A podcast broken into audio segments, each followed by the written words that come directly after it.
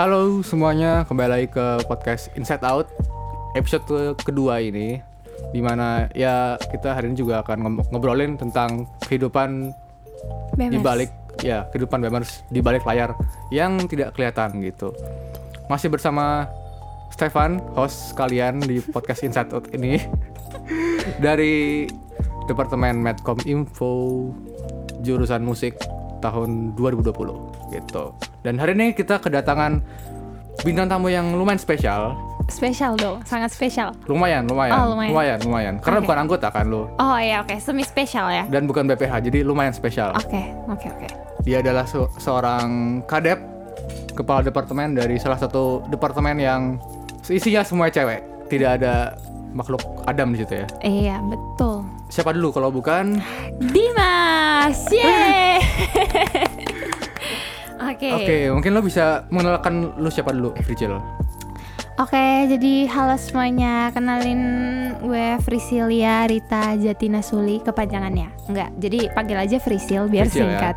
Iya, Frisil atau Icil juga it's okay. Gue dari Pendidikan Bahasa Indonesia angkatan 2019 dan tahun ini gue dipercayakan sebagai kepala departemen dari pengabdian masyarakat atau biasa disebut dengan Dimas. Oke. Langsung aja nih ke pertanyaan template pada semua podcast Inside Out nih. Oke, langsung ya. Kenapa lo bisa masuk S Kadep di Dimas sekarang? Apakah lo apply atau lo di approach? Coba lo ceritakan dong. Kok bisa? Hmm, panjang ya nih kayak ceritanya. Jadi sebenarnya tuh gue tuh ini kan tahun kedua gue ya di organisasi. Tahun pertama tuh sebenarnya gue udah pengen banget nih masuk di, Di BEM. BEM. Ah, Nah, cuman karena gue orangnya introvert dan gue tuh nggak berani gitu loh. Gue nggak berani kayak pas denger kalau misal masuk BEM tuh interviewnya seberat itu, gue langsung kayak insecure itu kayak nggak nggak. Kayaknya gue nggak bisa. Akhirnya gue mencoba ke salah satu organisasi kemahasiswaan yang lain. Sebut saja tit gitu kan. Depannya M depannya. ya akhirnya gue masuk di situ. Setelah menjabat setahun gue udah apply lagi nih sebenarnya buat regen Hmm, di, situ. Di situ, oke. Hmm. cuman tiba-tiba ada panggilan nih. Tiba-tiba kayak ditawarin Frisil mau nggak jadi kadep Hmm. eh, Dimas di BEM Sama siapa tuh? sama ini dimention aja nggak apa-apa Kenapa ngapa? sama ketua BEM dong Oh, oke. Hmm, oke. Nah, pas baca chatnya tuh gue langsung kayak, hmm, menarik. Tapi gue bingung. Jujur ya, ini fun fact gue sampai nangis tahu itu nentuin karena gue bingung dan gue nggak enak. Gue nggak Hmm. enak. Satu sisi gue gue pengen di bem, tapi satu sisi gue juga pengen di M dan gue udah yang kayak nggak enak buat nolak gitu loh. Karena kemarin Hmm. udah pengen um, apply posisi ya gitulah di M- di situ. Nah, apa ya tadi gue nyampe mana tadi ngomongnya? Ya intinya Lo di approach. eh, ini apa namanya? nggak enak Nah, antara iya. milih BEM atau yang Tit. M. Ya, nah gue nggak enak tuh. Dan fun fact kan gue sampai yang kayak em, konsultasi ya sama ketua HMP gue, ketua komisi gue di M Hmm. Terus habis itu sama wakil ketua M juga gue konsultasi karena bener-bener gue sebingung itu menentukan pilihan. Hmm. si paling bingung. Itu kapan tuh lo di approach untuk jadi kadep?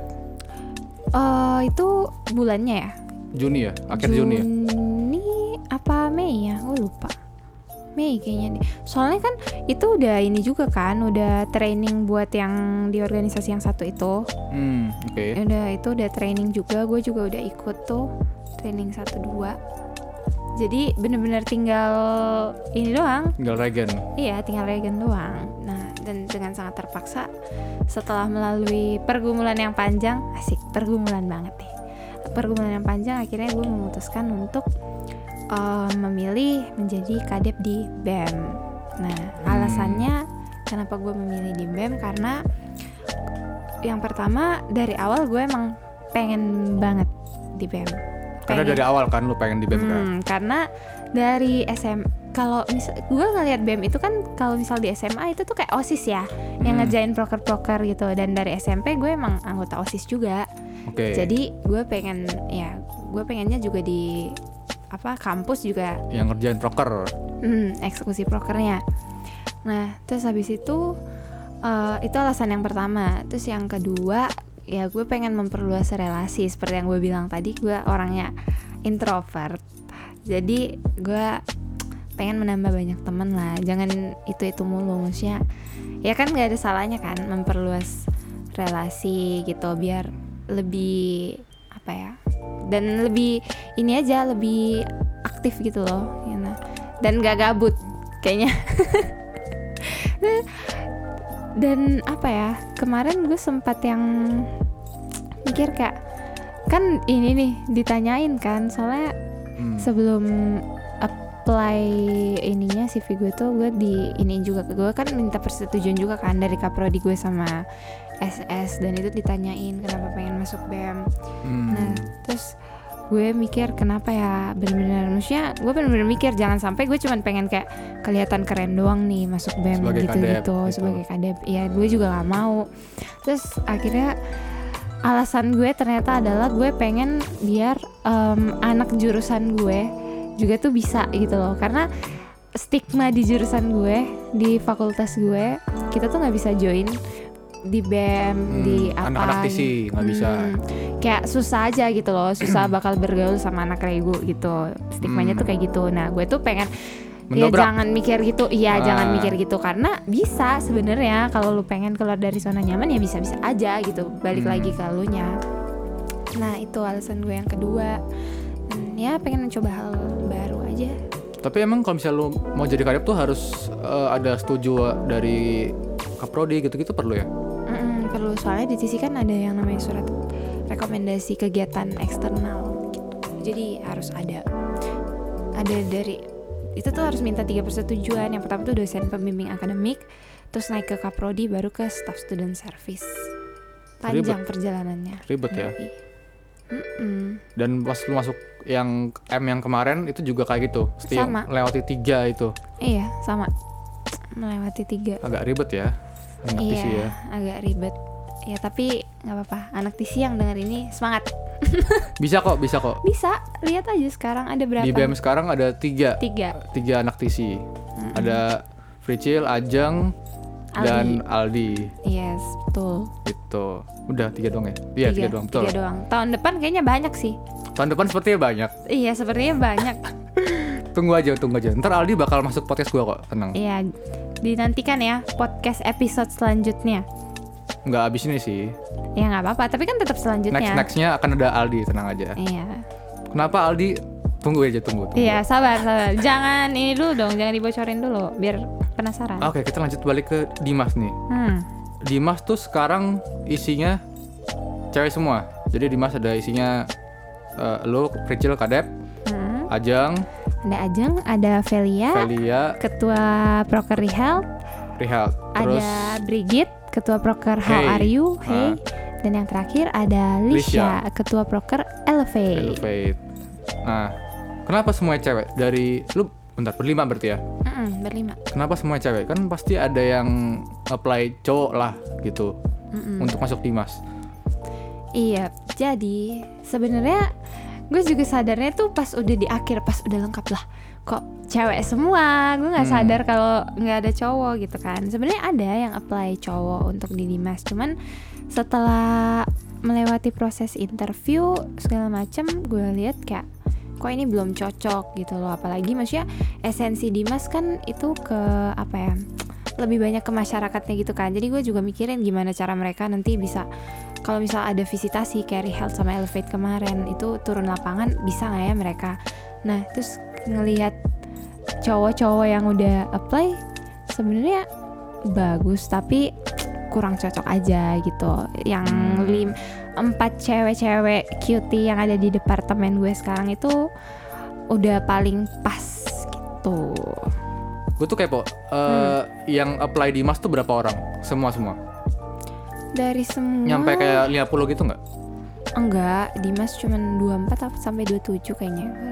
itu kan udah termasuk pilihan pertama pilihan kedua ya Hmm, Nah, kayaknya 24 atau 27 lupa I see. Yang paling banyak apa sih? Departemen yang paling banyak di apply? Hubin Hubin ya. Hubin kayaknya paling banyak iya Kayak departemenku paling dikit deh.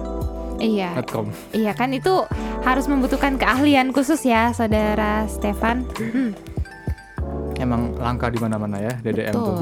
iya betul harus ada kemampuan spesial itu Masih soal Dimas nih. Hmm. Eh, lu berarti pertama kali kenal empat empat orang itu? Apa? Oh Ajeng lu udah kenal sebelumnya ya? Pasti dong. Iya, Ajeng gue udah kenal soalnya dia kan sekelas ya sama gue, Hmm. jadi udah bestie gue juga gitu, udah temenan. Cuman kan kalau di BEM balik lagi profesionalitas gitu, jadi sebesti bestinya juga tetap aja kalau urusan kerjaan ya kerjaan dulu, nggak Iya. ada toleransi apa-apa gitu.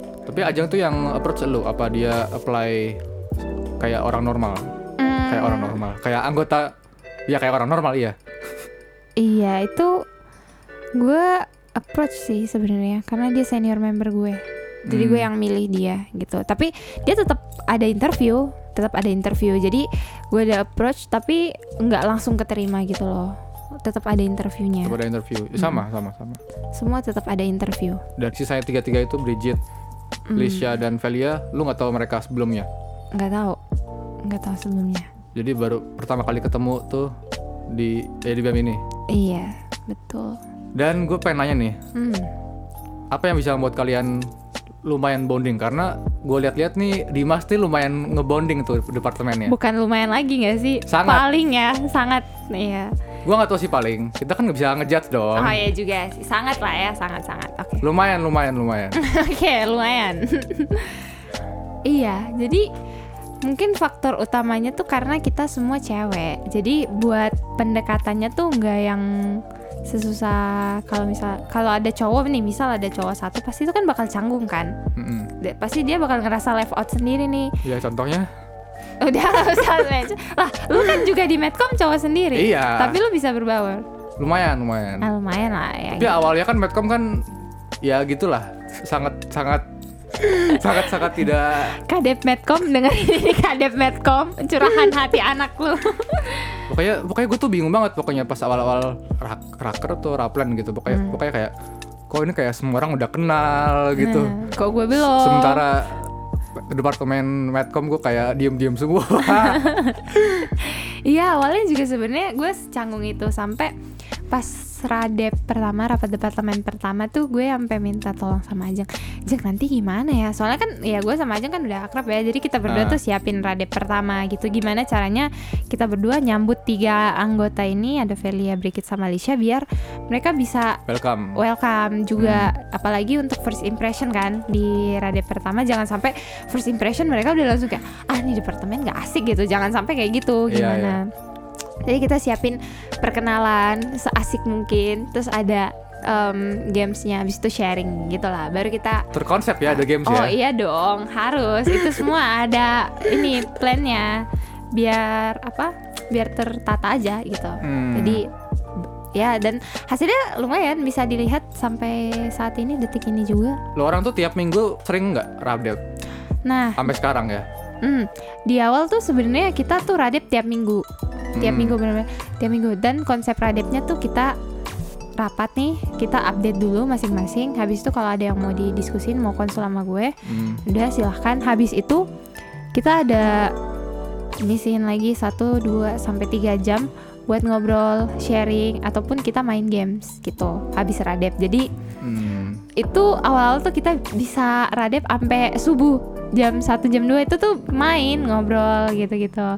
Nah, cuman setelah eksekusi proker ada uh, Rehealth, Hey sama Elevate. Nah, itu udah mulai dua kali seminggu sampai akhirnya sebulan sekali karena gue juga mikirnya mereka juga sibuk kan dengan proker mereka masing-masing. Iya, jadi membebani mereka dengan radep juga agak ya kasihan juga udah capek gitu paling kalau mereka mau konsul langsung PC gue aja gitu atau enggak Hmm. Uh, kadang gue masih minta updatean di grup Dimas gitu.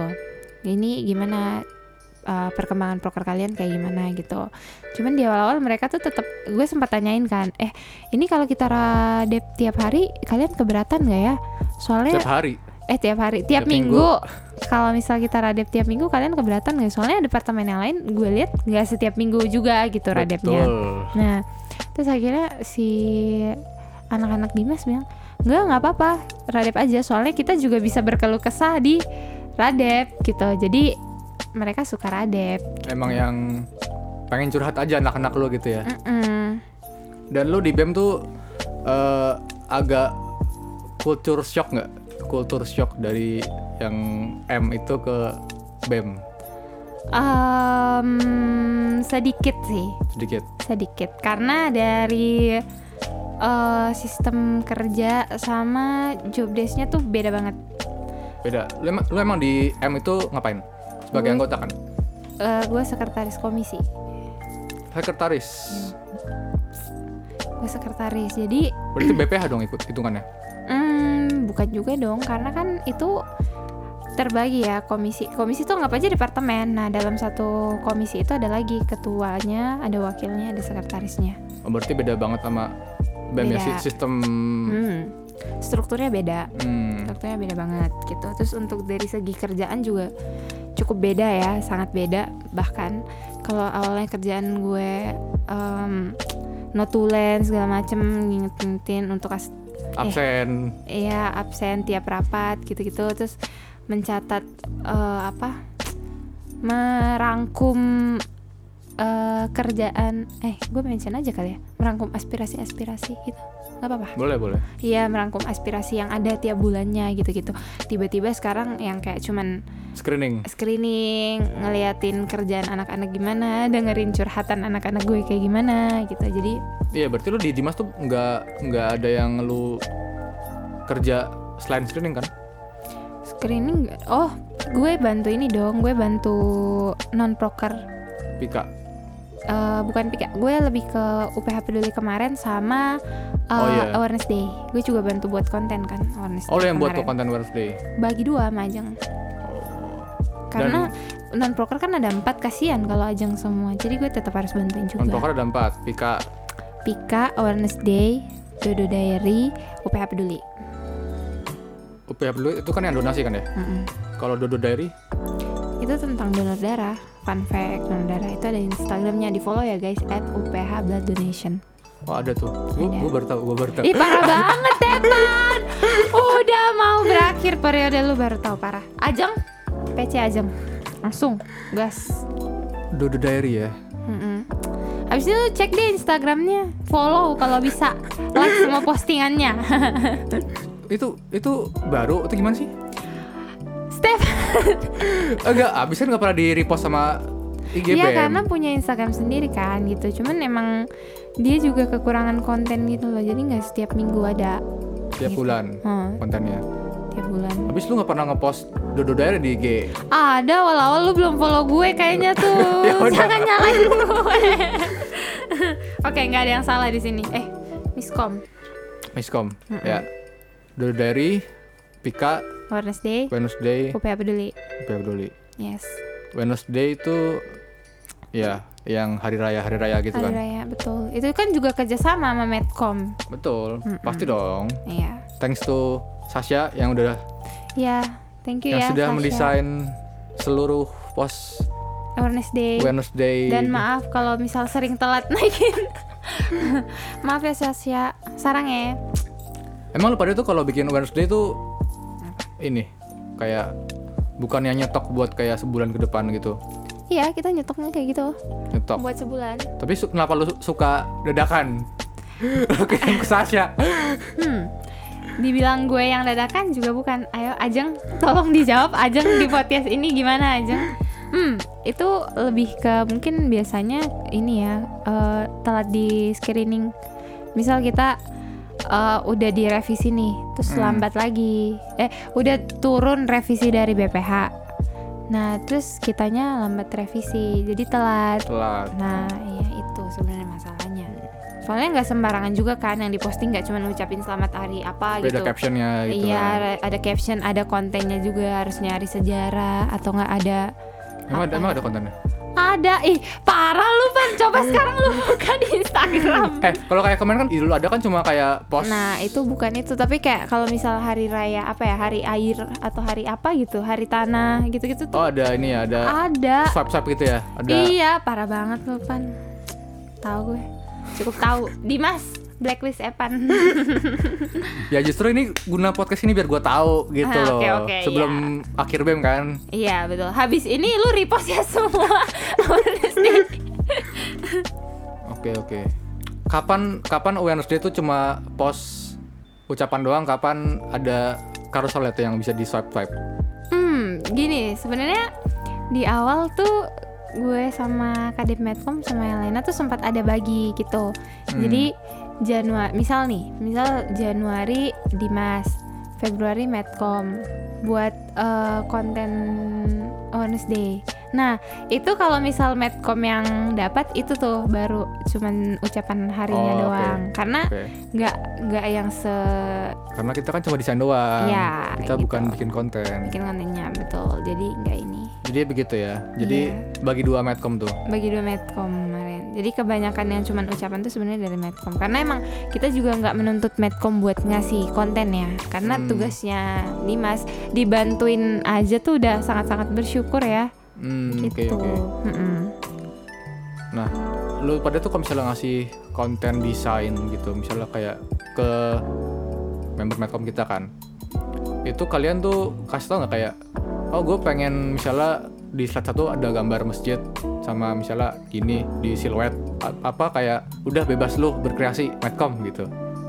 Hmm, se- sejauh yang gue lihat tuh lebih banyak ke kreasinya medcom sih makanya kan Hmm. medcom juga minta hari kan maksudnya hamin tujuh gitu Minggu, biar iya iya. biar bisa nyari ide juga karena kan maksudnya Hmm, ekspektasi apa BPH juga pasti kan nggak mau yang standar banget. standar juga kan kan kita punya standar juga kan jadi ya kebanyakan ini sih kebanyakan dari medcomnya kecuali kalau misal kayak kadang ajeng nambahin di notes gitu kayak ini mau pakai gambar misal nambahin gambar sayur atau apa Hmm. gitu itu ada beberapa yang ajeng kasih Suggestion. notes iya Hmm, tapi biasanya kreasi kita semua ya. iya lebih Krea- banyak kreasi Medcom. kreativitas dari medcom. Medcom. Iya, betul. Lu belum pernah buat ini ya? Eh, bukan tugas lu ya? Bukan tugas gua, Iya. gua cuma edit video. Oke. Tugas gua kan cuma edit-edit video donuts, kompas, Nih, berarti spesialis, ini ya, spesialis edit video. Oke. Betul.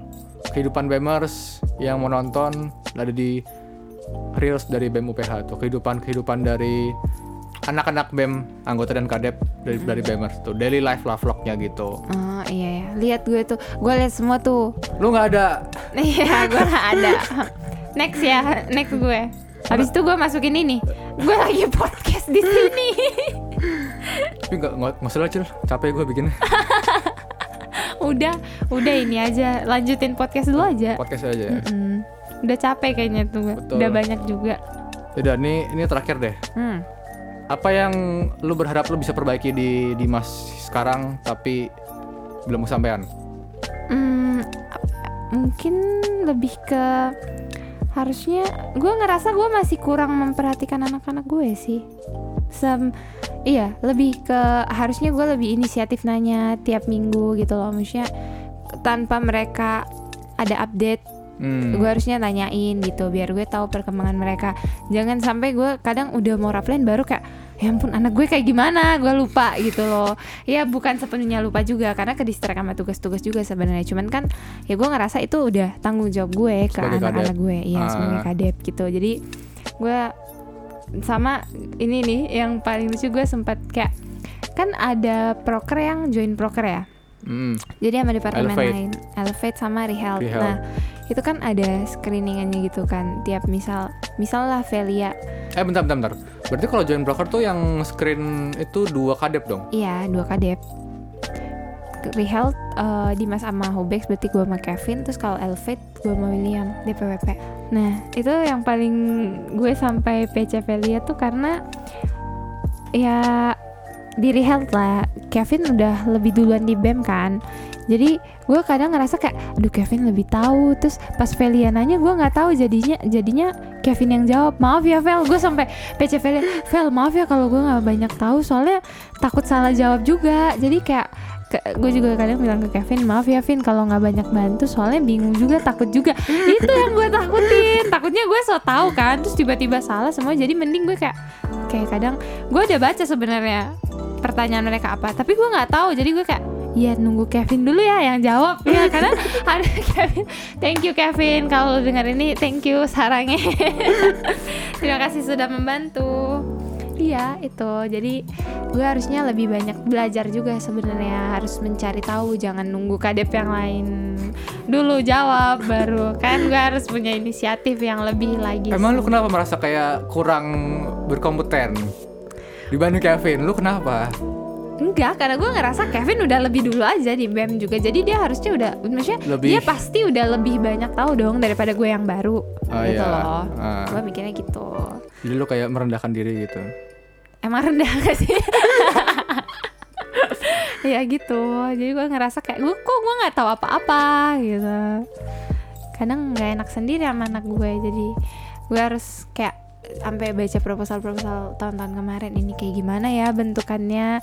Ini apa ya? Ini apa ya? Gue juga banyak konsul ke kadep sebelumnya juga sebenarnya. Cuman kan nggak 24 jam tiap hari kadep tahun lalu juga available buat gue tanyain kan. Jadi ya benar-benar harus banyak inisiatif sih pan. Gue juga ini kok, gue juga minder awal-awal BEM. Hmm. Bukan awal BEM. sebelum Set- masuk web setelah setelah race, Hmm. pokoknya setelah race tuh gue kayak nggak kerja di BEM.